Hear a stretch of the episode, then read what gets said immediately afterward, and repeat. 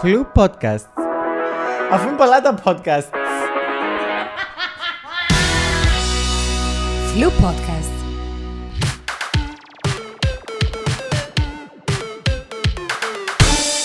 Καλώς ορίσατε σε ακόμα ένα ΦλουDialogues. Σήμερα έχουμε μαζί μας τον Αλέξη Σιαθά. Αλέξη, καλώς όρισες. Χαίρετε, Ανδρέα μου, καλώς σας βρήκα. Είμαι πολύ χαρούμενος που είμαι μαζί σας σήμερα. Και έτσι, για να φτιάξουμε και κάτι ωραίο, έφερα ακόμα καφέ μαζί, V60 filter, το οποίο είναι ο καφές γενικά βοηθάει και ανοί κουβέντες και μπορούμε να συζητήσουμε. Νομίζω πάντα ο καφές φέρνει τους ανθρώπους πιο κοντά. Ναι, τούτο είναι το μόνο σίγουρο. Σας φτιάξουμε ένα έτσι να πιούμε μαζί. Νομίζω είναι να μας εξηγήσει και λίγο ταυτόχρονα τι ακριβώς να μας κάνεις. Θα φτιάξουμε ένα V60 σήμερα φίλτρου. Έφερα μαζί μου καφέ από Κένια, πάρα πολύ ωραίος. Να το δοκιμάσουμε, να πιούμε έτσι για να ανοίξουμε και η συζήτηση μας όμορφα ωραία. Έχω να πω ότι που την ώρα που τον έφερες και άνοιξες τον, μυρίζει ολόκληρο το στούντιο με τον καφέ και ακόμα δεν τον έκαμες. Όντως, όσες φορές ένα λέσο καφέ γενικά του κόσμου για να πιει, πραγματικά είναι εντύπωση το πόσο μυρίζει και κάνουμε την αίσθηση ότι να φτιάξω κάτι πολλά ωραίο. Και το πράγμα κάνει με να φτιάχνω τον καφέ με τόση ζωντάνια για να τον απολαύσει ο κόσμος και πραγματικά είναι υπέροχο. Λοιπόν, το V60 γενικά μια μέθοδος φίλτρου. Πολλοί κόσμος δεν το έχει χρησιμοποιήσει, όμως είναι κάτι πάρα πολύ ωραίο που γενικά προσφέρεται σε πάρα πολλά specialty coffee shop ή γενικά σε coffee shop και συστήνω το στον κόσμο γιατί πιάνει κατευθείαν μια πάρα πολύ ωραία απόσταση από διάφορες χώρες. Τι ακριβώς, τι διαφορά έχει ένα specialty coffee shop από ένα συμβατικό, μιας και είπες το...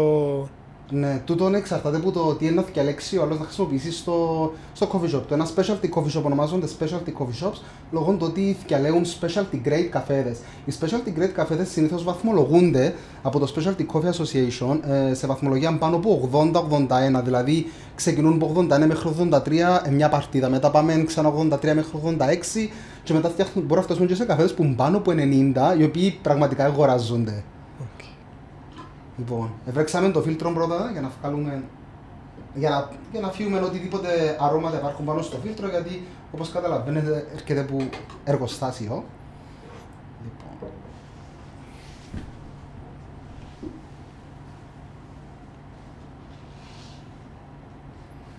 Βρίξαμε τον καφέ μας.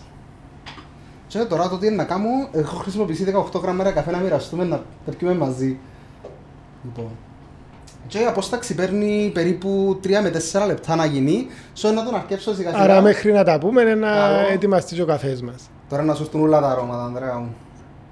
Άρα ο συγκεκριμένος καφές, θυμίζει μας ξανά τι ακριβώς είναι. Είναι που την Κένια, είναι το AB Kiunku.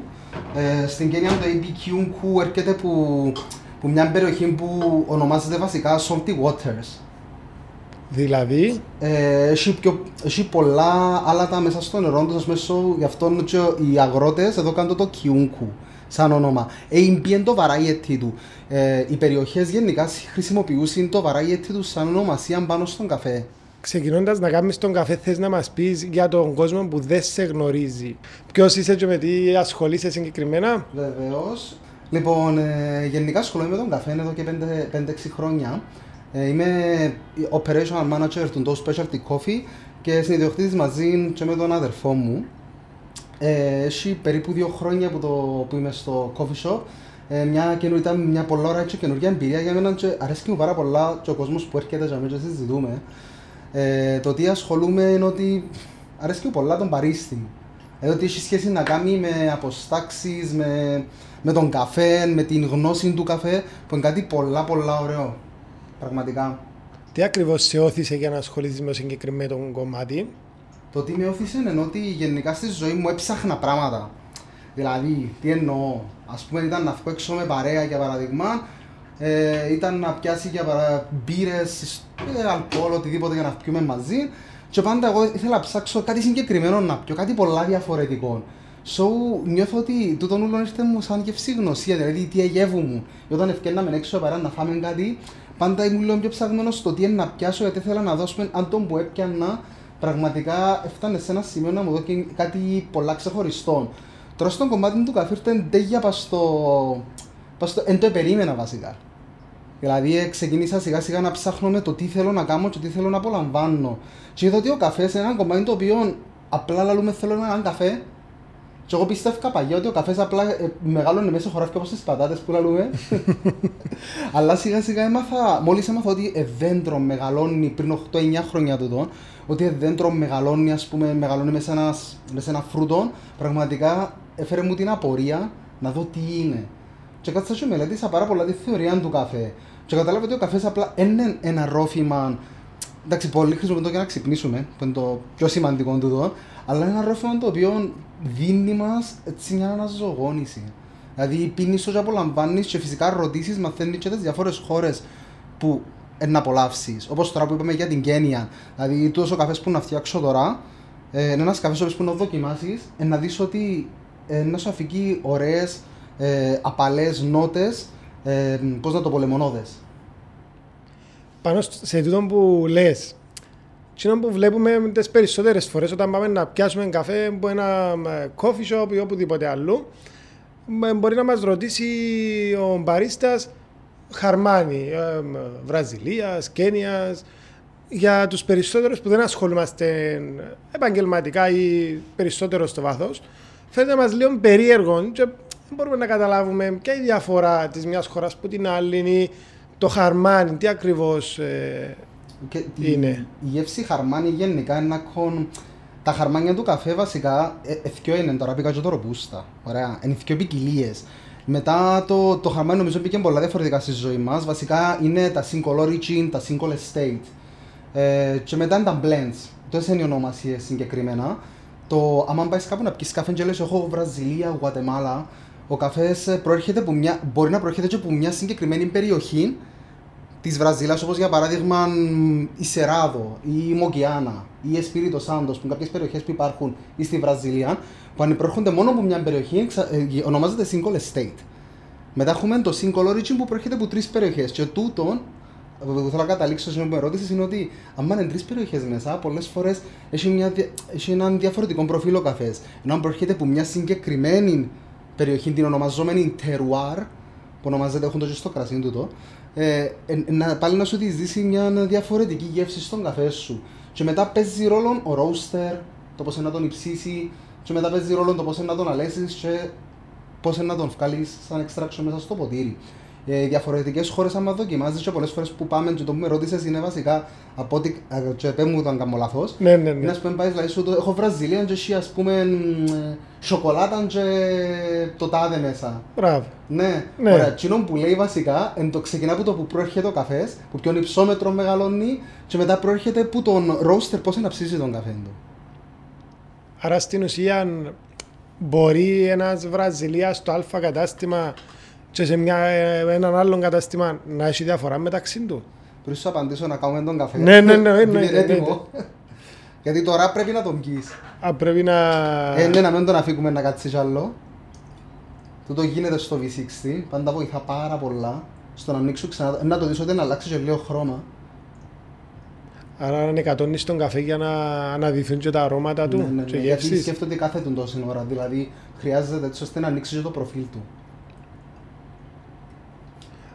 Άρα το προφίλ που συζητούμε είναι, αν κατάλαβα σωστά, ότι είχαμε μπει με το Κένια, Βραζιλία, με το που μεγαλώνει ο καφές. Ορίστε, ευχαριστώ, να σε καλά. Να πιω κι εγώ. Εννοείται. Αγιώς... Επειδή δεν πιάξει καφέτες σήμερα. Άρα πάει σε έτσι αριθμούς. Ναι. Τώρα μπορείς να το δοκιμάσεις να πεις και εσύ αν τούτα που σου είπα πριν, τα λεμονώδες και ξέρω εγώ μπορείς να... Και να σου εξηγήσω και λόγια για τις χώρες. Πάντως με την πρώτη μυρωδιά μου κάνεις μια του λεμοναθού, του λεμονιού. Ναι. Απλά θέλω σε να κάνεις το πράγμα.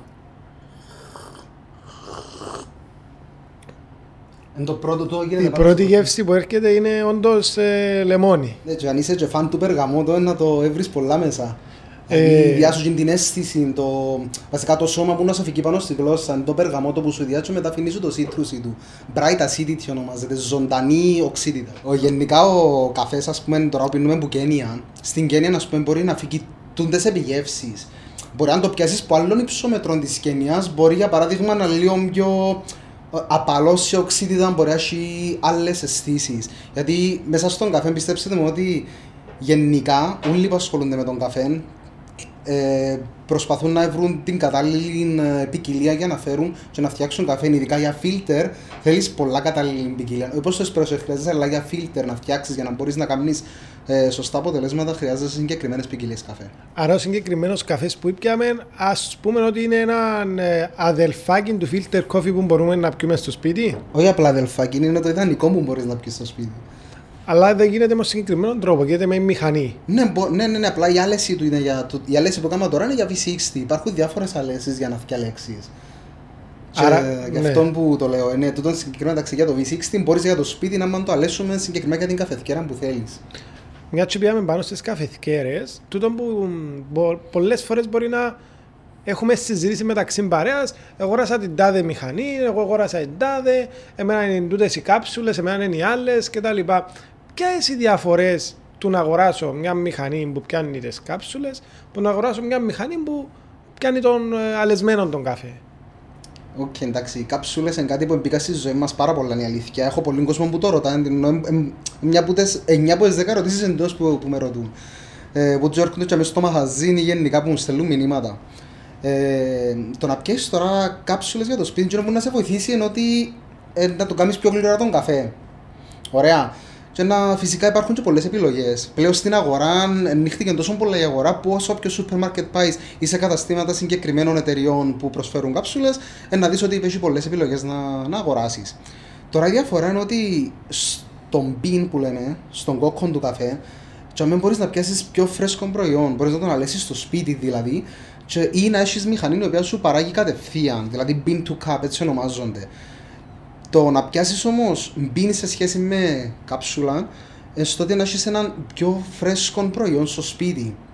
Τι εννοώ με τούτον, εννοώ ότι σκέφτομαι τώρα μόλις ήρθα σπίτι και φράσω τον αλεσμένο τον καφέ, ήρθε μπουμπίν και σπίτι αλέσα τον μισή ώρα πριν έρθω. Και πες μου δεν τώρα μυρίζει ας πούμε. Σκέφτομαι τούτον το πράγμα εν κάτι που έρχεται από ένα φρέσκο μπιν που ψήθηκε για παράδειγμα πριν 2 εβδομάδες. Εν τούτη διαφορά που έχει.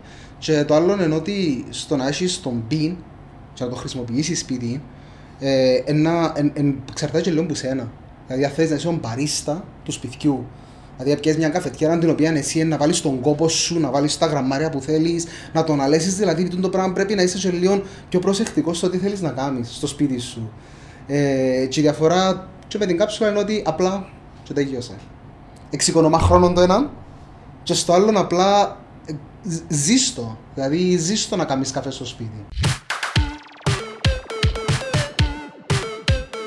Το άλλο ζήτημα με κάψουλες ότι τις περισσότερες φορές όταν πάμε να σπίτι να κάνουμε τον αλεσμένο τον καφέ, πάει στον πάγκο, φωνάζουμε, ξεμάρισες, έκαμες. Εν τούτον που βαρκούμαστε νομίζω σε θέμα τον καφέ, έχουμε τον γελίο μες στην καθημερινότητα δεδομένο. Να κάνουμε έναν καφέ, να πιω, να πάω στη δουλειά. Εν κάθομαστε πρακτικά και κυριολεκτικά να ασχοληθούμε με το τι είναι να πιούμε. Τούτον είναι αλήθεια, εντάξει.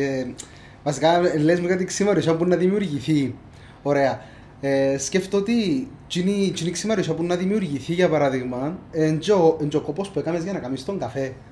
Δηλαδή, αν πραγματικά θες να ασχοληθείς και να αρκέψεις να κάνεις κάτι δικό σου σπίτι, να βάλεις τα γραμμάρια όπως είπαμε πριν και να κάνεις τον καφέ σου, μετά το τι ενάχεις να κάνεις για να καθαρίσεις έναν αποτέλεσμα τζινού που εύκαλες. Εννοώ ότι να πεις τώρα ναι στην κάψουλα, μπαμπαμ, μετέγιωσε. Αλλά στο να προσφέρεις κάτι του εαυτού σου, το να μου νοκάμεις, είναι το ίδιο ότι σέβεσαι τον εαυτό σου να καθαρίσεις σύνον που έκαμες.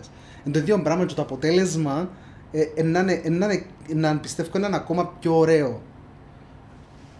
Το άλλο που ήθελα να σε ρωτήσω σχετικά πάλι με τις κάψουλες, θεωρούμε αρκετές φορές διαφημίσεις στο Instagram, στα social media, κάψουλες οι οποίες είναι άδειες, πολλαπλής χρήσης, και βάλεις μέσα τον καφέ που μπορείς να αλέσεις ή να κάνεις μόνος σου.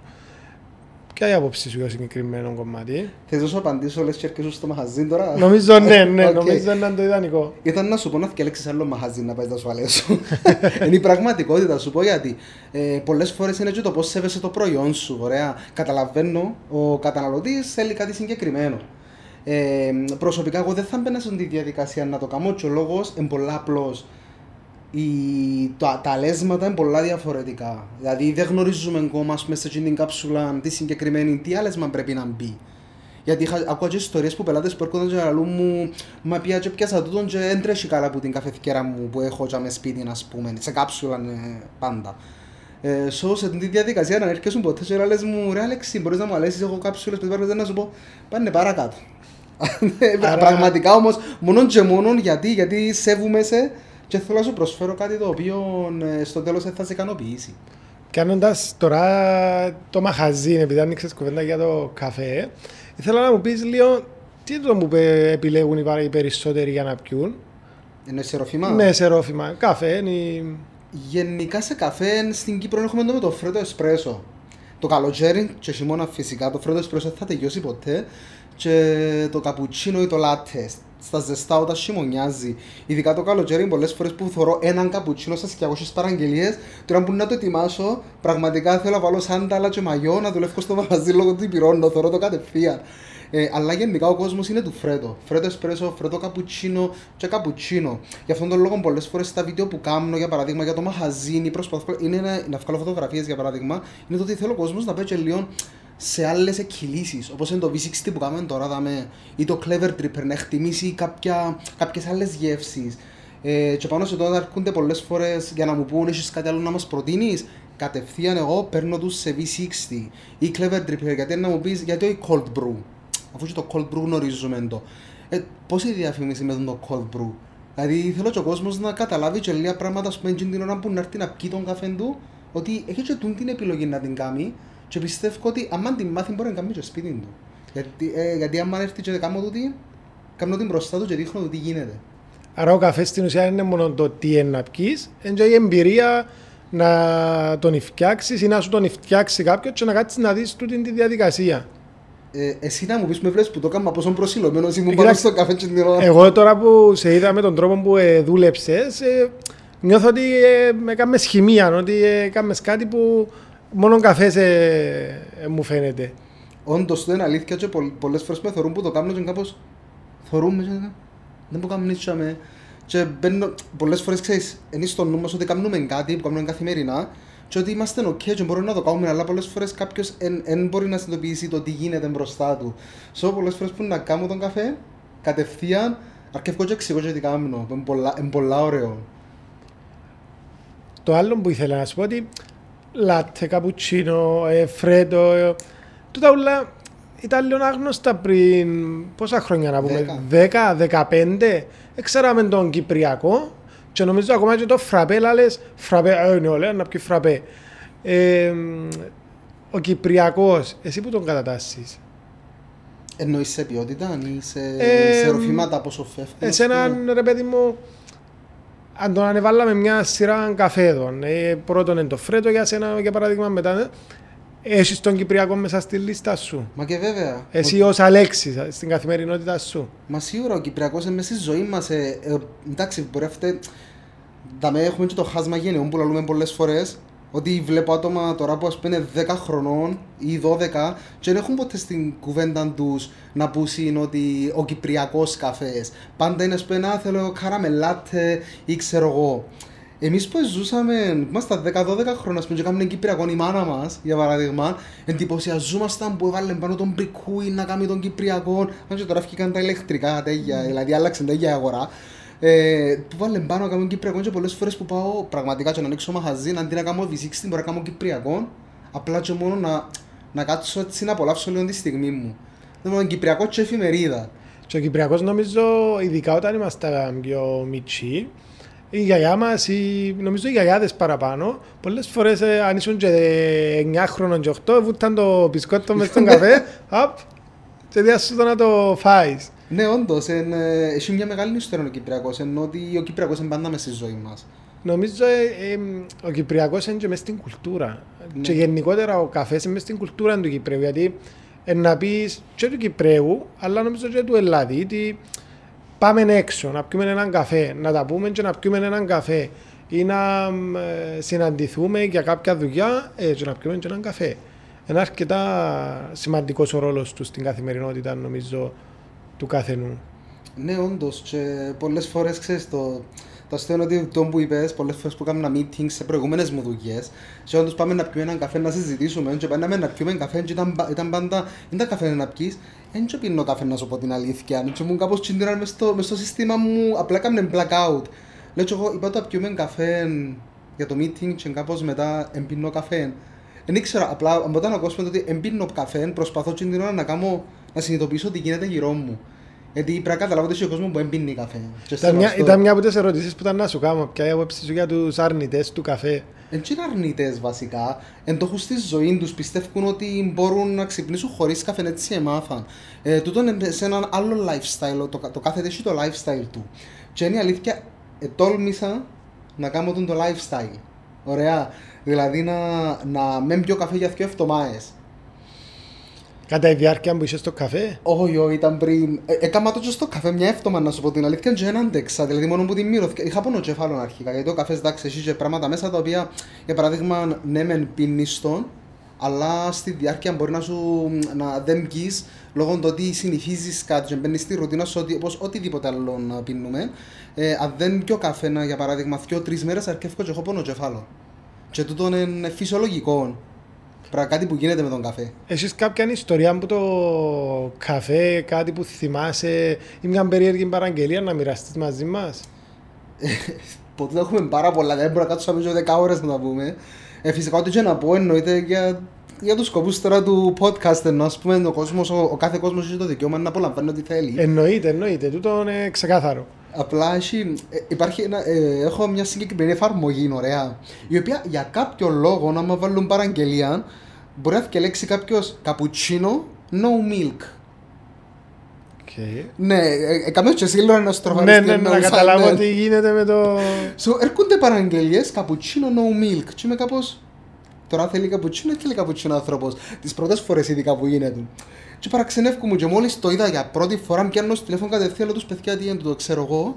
Και το κάνω τηλέφωνο του ανθρώπου, και πιάνω τηλέφωνο να το διευκρινίσω, γιατί actually μπορεί να μην θέλει καπουτσίνο, μπορεί να θέλει κάτι άλλο.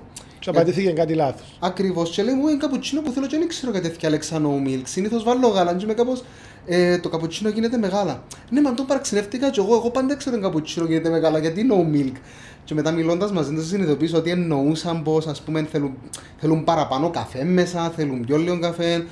Και πλέον που γίνει τη στιγμή είμαι κάπως παιδιά, εντάξει, να το κάνω όπως πρέπει να γίνεται, ό,τι και να γράφει ο κόσμος. Γιατί η πραγματικότητα είναι ότι δεν μπορείς να κάνεις καπουτσίνο χωρίς γάλα. Μετά ήταν καπουτσίνο, ένα εσπρέσο. Ναι, ακριβώς. Μια άλλη ιστορία τώρα, επειδή έρχονται πάρα πολλά άτομα που πιάνουν για delivery, και αναγκαστικά, εντάξει, έχω έναν instant coffee, μόνο και μόνο γιατί η περιοχή ζητά το. Πολλές φορές δεν έρθουν και πιο μεγάλης ηλικίας, και θέλω, ας πούμε, να έρθει κάποιος να θέλει να κάτσει λίγο και να μην μπορώ να του προσφέρω εκείνον που θέλει.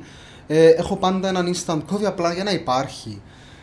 Ήρθε μια φορά έναν παιδί που είναι courier και ετοιμάζα την παραγγελία. Να φίλα του, δώσ' μου 10 λεπτά, είχα πολλές παραγγελίες. Και λέει μου, μπορείς να μου κάνεις έναν καφέ? Και είμαι κάπως βάζοντας παραγγελίες έτσι, και λέω του, πέ μου να σου κάνω ρε φίλε μου, άτερα, και εγώ φέρνω να περιμένει, είναι κρίμα. Αλλά μου θέλω ένα φραπέ, λέω και εγώ τέλεια, εύκολο. Αλλά γίνεται να μου βάλεις καραμέλα. Σε γυρίζω και θεωρώ το, θες καραμέλα μες στο φραπέ? Ναι, οκ, λέω. Πάει, ετοιμάζω, αλλά σου πω, βάρ' μου και 3 κουτάκια ζάχαρη. Και λέω τον Τζιντινόνα, απέναντι μου έχω ζαχαροπλαστείο, να θέλεις πιένε πιάσε γλυκοτάκια αστείο. Και γύρω σε νόημα, βάρ' μου και φραπέ, κάμε μου το με καραμέλα, βάρ' μου και ζάχαρη, αλλά σε παρακαλώ το γάλα μου να non-fat, αλλά ούλο γάλα. Και κάπως, οκ φίλε, αν θέλεις λαλό του, πίσω είναι και τα toilets, θα σου κάνω τον καφέ σου. Ναι, μα έναν πολλά παράξενο πράγμα, νομίζω... Άμα συνδυάσουμε τον καφέ με ζάχαρη ή γλυκό, είσαι τελειωμένος. Μια κλασική ιστορία του στρατού η συγκεκριμένη.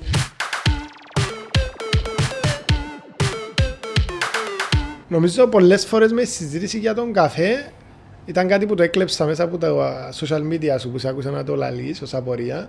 Ήταν το ότι η συζήτηση πάντα καταλήγει στο αλκοόλ. Ναι. Τούτο είναι αλήθεια, δηλαδή. Είχε μου και πρόσφατα, έχω την πιο πρόσφατη κουβέντα. Είχα πάει σε ένα σεμινάριο τέλος πάντων και βγήκαμε έξω. Ήρθαν κάποια παιδιά που με αναγνωρίσαν να μιλήσουμε για τον καφέ. Και μετά που τους 3 έγιναμε 10 ξαφνικά. Και μάθα και πού δουλεύει ο ένας, πού δουλεύει ο άλλος. Και συζητούσαμε για τον καφέ. Εμένα ο αρφός μου δουλεύει μπαρίστα τζαμέ. Και γνωρίζαμε τον αρφόν του, μιλούσαμε και ρωτήσαμε κάποιες ιδέες πώς μπορεί να κάνει κάτι δικό του. Και από εκεί ποδά πετάσαμε ένας ζαλί εντωμεταξύ και μπήρα. Και πήγαμε στην μπήρα μετά. και αρκέψαμε να συζητούμε για την μπύρα. Ποιες είναι οι καλές μπύρες. Μετά πάμε ουίσκι, λέει ο άλλος, εγώ πίνω μόνο κοκακόλα. Δηλαδή, όπως και μιλούσαμε για τον καφέ, και ότι πίνει ο καθένας με τον καφέ του, ξαφνικά γύρισε η κουβέντα στο αλκοόλ. Και δεν είναι μόνο δαμέ. Δηλαδή, πάντα γίνεται τον που ερώτησα, που το κάμα στο βίντεο, εξήγησε μου κάποιος ότι εντζοκίνο ρόφημα, είναι πολλά λογικό να γυρίσει. Και έχουμε το σαν άνθρωποι, δηλαδή ξεκινούμε να μιλούμε και με το φαΐν. Δηλαδή, αρκεύκεις και μιλάς για πίτσα, και καταλήγεις να μιλάς για κρέπες. Ναι, ακριβώς, για γλυκόν ή... Ναι, πιστεύω ότι το γίνεται και μόνο καφέ. Απλά επειδή μόνο και μόνο σαν άνθρωποι γευόμαστε και έχουμε την τάση της γευσηγνωσίας, ότι ας πούμε, ξέρεις, ήπια το τούτον και ξαφνικά ήρθα πάνω σε τούν τη γεύση, άρα να μιλήσω για τούτον. Και ξέρεις το ωραίο είναι ότι μιλάς και έχεις κάτι να πεις μετά.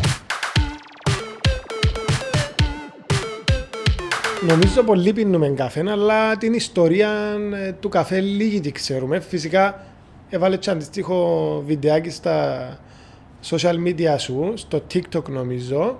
Θέλεις να τη μοιραστείς μαζί μας? Καλό εννοείται, είναι αγαπημένη μου ιστορία. Λοιπόν, βασικά υπάρχουν πάρα πολλές, αλλά υπάρχει μια που ευσταθεί. Και λέγεται πιο πολλά, είναι του βοσκού του κάλτη. Ο κάλτης ζούσε περίπου 15 με 16 αιώνα, και είχαν τις τσουρούδες του να πούμε, και περιφέρονταν. Και οι τσουρούδες έπιαν και φάσιν από ένα συγκεκριμένο, ας πούμε, θάμνο, το οποίο είχαν κεράσει πάνω. Και θέλοντες ότι πετάσουν τα νύσια πάνω, ήταν πολλά χαρούμενες, ήταν βουρούσα, ξέρω εγώ. Αλλά ήταν που γίνεται δάμε. Πρέπει να το ελέγξω λίγο καλύτερα, γιατί ας πούμε οι τσουρούδες μου τρομπούδαμε και χαίρονται τόσο. Στο οποίο μάζεψε διάφορα φρούτα να μάθει. Εννοείται ότι εκείνων των καιρών γενικά σε όλες τις χώρες, including της Αιθιοπίας, που κάλτε μου την Αιθιοπία, κάτι που ξέχασα να πω. Επήραν στους μοναχούς της Αιθιοπίας για να δουν, να μάθουν τι είναι. Επιάνουν το μοναχοί, επεξεργαστήκαν το λίγο καιρό και έρχευκαν να το ψήνουν να δουν τι είναι. Και ήταν ότι που τούτον έφυγε ένα συγκεκριμένο ζουμίνα, για παράδειγμα, που τόσο είναι ο καφές. Και θεωρούσαν ότι επίναν το και πιάνουν τους μια ενέργεια, ας πούμε, να νιώθουν καλύτερα, να ξυπνούν. Και βάλαν το στη ζωή τους. Το τι έγινε τώρα, γιατί εννοείται ένα πράγμα που αρκεύκε να γεννιέται, εμείνεις και απλά κάπου, αρκεύκε να εξαλείφκεται σε όλον τον κόσμο, να εξαπλώνεται, σε όλον τον κόσμο. So, όταν είχε πάει έξω στην Ευρώπη, όπως Αγγλία, Γερμανία, γενικά, ο κόσμος που το δοκιμάσα συγκεκριτικά, οι αυτοκρατορίες, γιατί των καιρών ήταν άλλα τα συστήματα, ονομάσαν το ρόφημα του διαβόλου. Φάνηκε τους πολλά πικρών, φάνηκε τους παράξενων, σε ονομάσαν το ρόφημα του διαβόλου. Όμως, ο λόγος που η Ιταλία, θεωρούμε την Ιταλία τη χώρα του εσπρέσο, γιατί ο Πάπας έβαλε τη σφραγίδα ότι το πράγμα είναι εμπορεύσιμο. Και το τι έγινε είναι ότι οι Ιταλοί έχουν πολλούς roasters. Και έφτιαναν έξω, βρίσκασαν φοιτιές καφέ, φέρνασαν στην Ιταλία και ψήναν τον ήδη στην Ιταλία. Και αμέσως γεννούνταν και σιγά σιγά τα coffee shops και στην Ιταλία, όπου πρόσφερα στον κόσμο, γιατί και τον καιρό τα coffee shops δεν όπως τώρα να πάω στο coffee shop να κάτσω να βαστώ το κινητό μου, να δω λίγα πράγματα, να πω καμιά κουβέντα. Και τον καιρό 17ο-18ο αιώνα γινήσκονταν και παραστάσεις, θεατρικές παραστάσεις στα coffee shop. Ο κόσμος επήγαινε να πιει την εφημερίδα του και να μιλήσει και να δει και μια θεατρική παράσταση ή κάποιο συγκεκριμένο event. Ήταν απίστευτο. Άρα στην ουσία η Ιταλία ήταν εκείνη που έδωκαν την όθηση για να αυξηθεί ούλον το εμπόριο και η αγάπη του κόσμου προς τον καφέ. Μα ακριβώς, γι' αυτό είναι παραπάνω σπέλα. Θέλω πάω στην Ιταλία και πιάνω καφέ, φέρνω από την Ιταλία. Αλλά actually οι Ιταλοί δεν έχουν φοιτίες καφέ.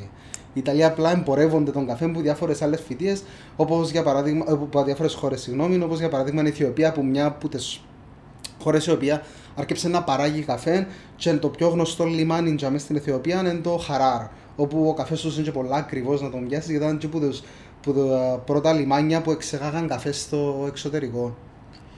Κάτι άλλο που θέλω να σε ρωτήσω ήταν κρύος ή ζεστός καφές. Νομίζω είναι κάτι που διχάζει αρκετόν κόσμο, γιατί έρχεται ο καλοκαίρι, λες παγωμένο, το χειμώνα άνα πιο βραστό, ενώ που προσωπική εμπειρία ο καφές που πίνω είναι ένας, πάντα κρύος. Έστω αν είναι καλοκαίρι, έστω αν είναι χειμώνας. Κοίτα, το να πιεις ζεστόν καφέ, τον καφέ το ζεστόν πίνεις το για να βρεις το προφίλ αρχικά. Δηλαδή, εκείνος που να πιει έναν εσπρέσο, ένα διπλό εσπρέσο για παράδειγμα ζεστόν, να το πιει γιατί actually θέλει να πιει το προφίλ του καφέ, να το γευτεί, και μετά που εκείνον είναι η βάση του να φτιάξεις οτιδήποτε άλλο ρόφημα θέλεις. Γι' αυτόν τον λόγο, να πάω στην Ιταλία. Στην Ιταλία, και επίσης θέλω έναν φρέτο ή έναν iced καφέ, βάλω στον παγό ξεχωριστό και διούσου το εσπρέσο σου. Άρα η απάντησή μου εδώ είναι ότι είναι καλύτερα ζεστός φυσικά να δεις το προφίλ και μετά, άμα το κάνεις παγωμένο ή βάλεις γάλα ή οτιδήποτε, το προφίλ αμέσως πιάνει μια άλλη διάσταση και προσφέρει σου κάτι διαφορετικό. Αλλοιώνεται βασικά. Αλλά να σου κρατήσει λίγα από τα αρώματα που έχει μέσα. Άρα στο γούστο του καθενού. Ακριβώς, ναι, γι' αυτόν εγώ όποτε, όχι μόνο εγώ, γενικά όλοι πλήστην μπαρίστα που να κάνουν έναν καφέ το πρωί και να το δοκιμάσουν, πρέπει να είναι εσπρέσο, έτσι ώστε να ξέρουν ότι ευκάλαν και σωστά τον καφέ που μέσα στην καφετιέρα δεν θέλει να κάνει κάποια ρύθμιση. Του τον κάνουμε πάντα. Να ανοίξουμε, να βγάλουμε ένα εσπρεσάκι, να το δοκιμάσουμε, να δούμε ότι είναι σωστό και μετά τα υπόλοιπα φκένουν συγκατευθείαν. Υπάρχουν συγκεκριμένα προφίλ που είναι για κρύο και συγκεκριμένα που είναι για ζεστό. Για να είμαι ειλικρινής, ναι. Είχα φέρει μια φορά έναν καφέ, ο οποίος ήταν και πολλά μεγάλο το σκορτού που είναι η Ινδονησία, πιάσα τον Pudong Paulo, ο οποίος πραγματικά είναι πολύ ωραίος εσπρέσο. Αλλά κάνοντας τον καπουτσίνο, ας πούμε, δεν έφκαλε κάτι. Αλλά σε εσπρέσο ήταν εντυπωσιακός. Και μιλούμε για έναν πολλά καλό σκορ που ήταν 87-88, δεν κάνω θύμω, ήταν πέρσι το Δεκέμβρη. Και δοκίμασα να τον κάνω φρέτο και δεν ήταν εκείνο που ήταν ως εσπρέσο. Ναι, υπάρχουν καφέδες οι οποίοι αν τους κάνεις φρέτο, καπουτσίνο ή οτιδήποτε τους κάνεις, κατευθείαν ο καφές είναι εκείνο το ωραίο πράγμα που να απολαύσεις. Έχει καφέδες που actually κάνουν μόνο για εσπρέσο. Και εντός που πρέπει να μάθουμε και εμείς στη ζωή μας ότι κάποιοι καφέδες, και να ρωτούμε θέμα να πιάσουμε έναν καφέ, αν τόσο καφές κάνει ας πούμε να πιώσει φρέτο. Γιατί όντως έχει καφέδες που και να τους κάνεις φρέτο μπορεί να μην πιάσεις εκείνο που χρειάζεται. Στην Κύπρο σε ποιον επίπεδο βρισκόμαστε του καφέ? Εννοείς στο πώς αντιλαμβανόμαστε τον καφέ γενικά. Πώς αντιλαμβανόμαστε ενός απλών κοινών τον καφέ μέχρι το αν έχουμε Κύπρους roasters, αν έχουμε ανθρώπους που ασχολούνται πραγματικά και επαγγελματικά με το κομμάτι. Λοιπόν, γενικά υπάρχουν άνθρωποι που ασχολούνται επαγγελματικά. Σαν Κύπρος νιώθω ότι είμαστε πολλά μπροστά σε θέμα καφέ, γιατί πραγματικά έχει άτομα τα οποία που βλέπω για μένα που έρχονται στο μαγαζίν που θέλουν αλήθεια να μάθουν και πράγματα για τον καφέ και κατανοούν κάποια συγκεκριμένα. Φυσικά υπάρχει και μια πλειοψηφία ανθρώπων η οποία να έρθει και να πει κάνουμε ό,τι θέλεις και τούτον. So, φυσιολογικό. Οι επαγγελματίες μας συγκεκριμένα έχουμε πολλούς roaster οι οποίοι αξίζουν πραγματικά, δηλαδή βάλουν όλον τους τον κόπο και την αγάπη και μη δημιουργούν τα μωρά τους που είναι οι καφέδες. Ωραία. Εγώ συνεργάζομαι και με τον Paul's Coffee Roaster που είναι στη Λάρναγκαν. Ο Παύλος είναι έναν εντυπωσιακός άνθρωπος, πραγματικά που εγνώρισα, ας πούμε, και οπότε του πω θέλω να δοκιμάσω κάτι, θα πει ποτέ όχι. Και με τον άλλον που συνεργάζομαι συγκεκριμένα είναι με τον Jasmine Micro Roastery, το οποίο βρίσκεται στην Τεσσεφάνου. Είναι ο αγαπητός μου Σταύρος. Ο Σταύρος είναι ένας άνθρωπος ο οποίος και οι δυο τους βασικά, οπότε να βρεθούμε να μου δείξουν κάποια πράγματα συγκεκριμένα, γιατί πάντα είναι το τι είναι να κάνεις και εσύ μόνος σου, αλλά πρέπει να λειτουργάς σαν ομάδα. Δηλαδή να τους πιάσω έναν τηλέφωνο να πούν ρε, μα τούτο να το κάνω έτσι, ας πούμε, πιο σωστόν τούτο, γιατί είναι κάτι δικό τους. Κάτι που δημιουργήσαν ήδη και σέβουμε το πάρα πολλά. Πάρα πολλές φορές μπορώ να σου πω ότι θυμώνουν μου θέμα. Γιατί έχουν το σαν άνθρωποι να θέλουν να βγει κάτι καλό και σέβουμε το. Δηλαδή έτσι πρέπει να είναι. Και πολλές φορές πέντε ο Σταύρος να πιάνει κάπως ρε Αλέξη, έτσι πρέπει να βγει. Εντάξει, είμαι κάπως. Εντάξει Σταύρο, όπως το είπες, έτσι είναι να το κάνω. Αλλά κάνουν το γιατί αγαπούν και σέβονται και σαν επαγγελματίες του χώρου θέλουν να προσφέρουν κάτι σωστό και πιστεύω ότι και άλλοι roasters που υπάρχουν στην Κύπρο κάνουν το ίδιο πράγμα και με τον καφέ τους. Θέλουν να προσφέρουν κάτι σωστό γιατί σκέφτονται ότι φέρνεις μια νιλίν που είναι πράσινη, βασικά πράσινο μπιν. Και κάθεσαι και αφιερώνεις τον χρόνο σου να ψήσεις κάτι προς τα έξω. Που πίστεψε με ότι να κάτσεις να ψήσεις είναι πολύ σημαντικό. Άρα η ουσιαστική δουλειά του roaster ποια είναι, για όσους γνωρίζουν? Η ουσιαστική δουλειά του roaster είναι να βρει πρώτα την ποικιλία καφέ που να φέρει. Γιατί είναι πολύ σημαντικό να βρεις μια σωστή ποικιλία και να το ψάξεις. Γιατί διαφορετικό να βρεις μια ποικιλία που για εσπρέσο, να το ψάξεις να βρεις την ποικιλία. Διαφορετικό να βρεις που είναι τη χώρα να φέρεις φίλτρου. Και είναι πολλά πιο διαφορετικό ακόμα και δύσκολο να βρεις να κάνεις κυπριακό καφέ.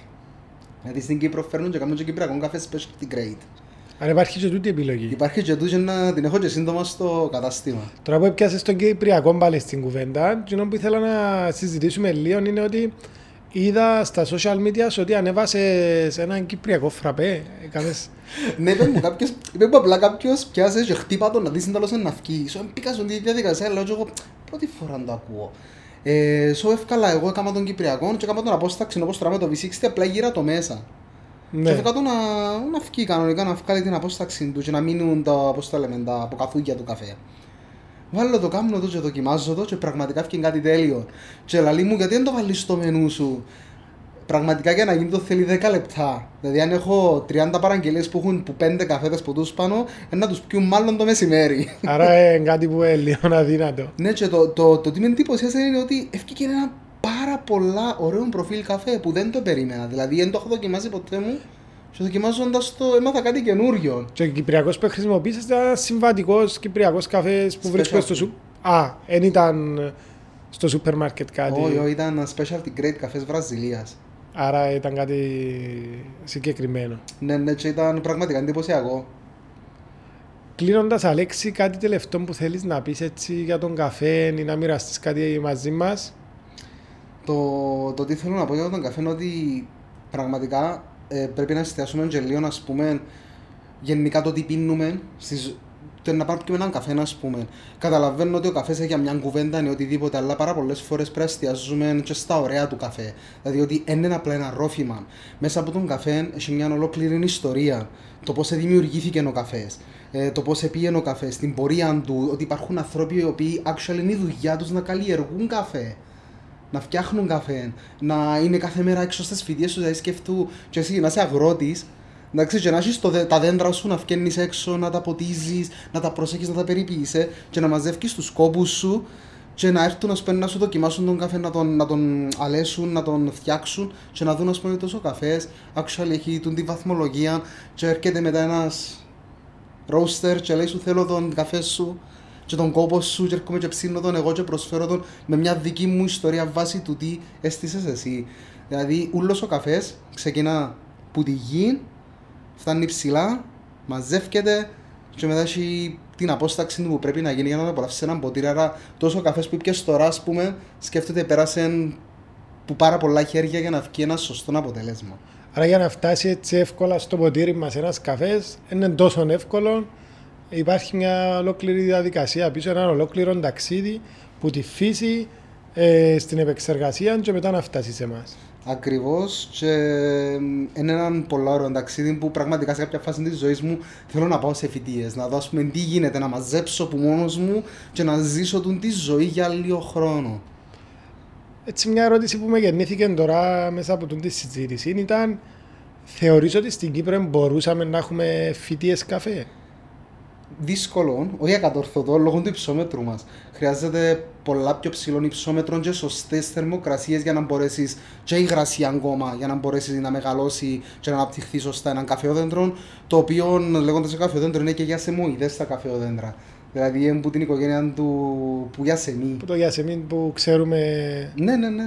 Και βγάλει το καφεόδεντρο γενικά στα 3 χρόνια που να μεγαλώσει, και πια μεγαλώνει, βγάλει γιασεμί.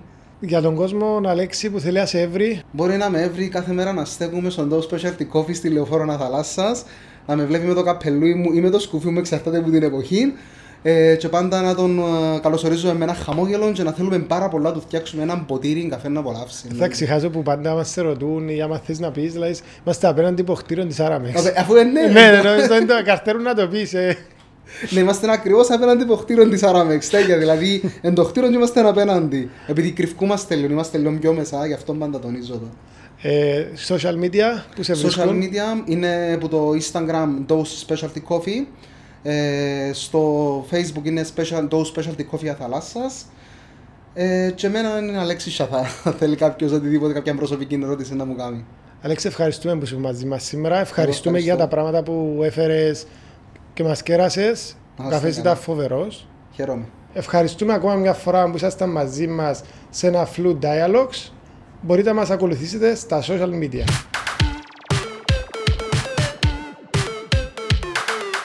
Flu Podcast.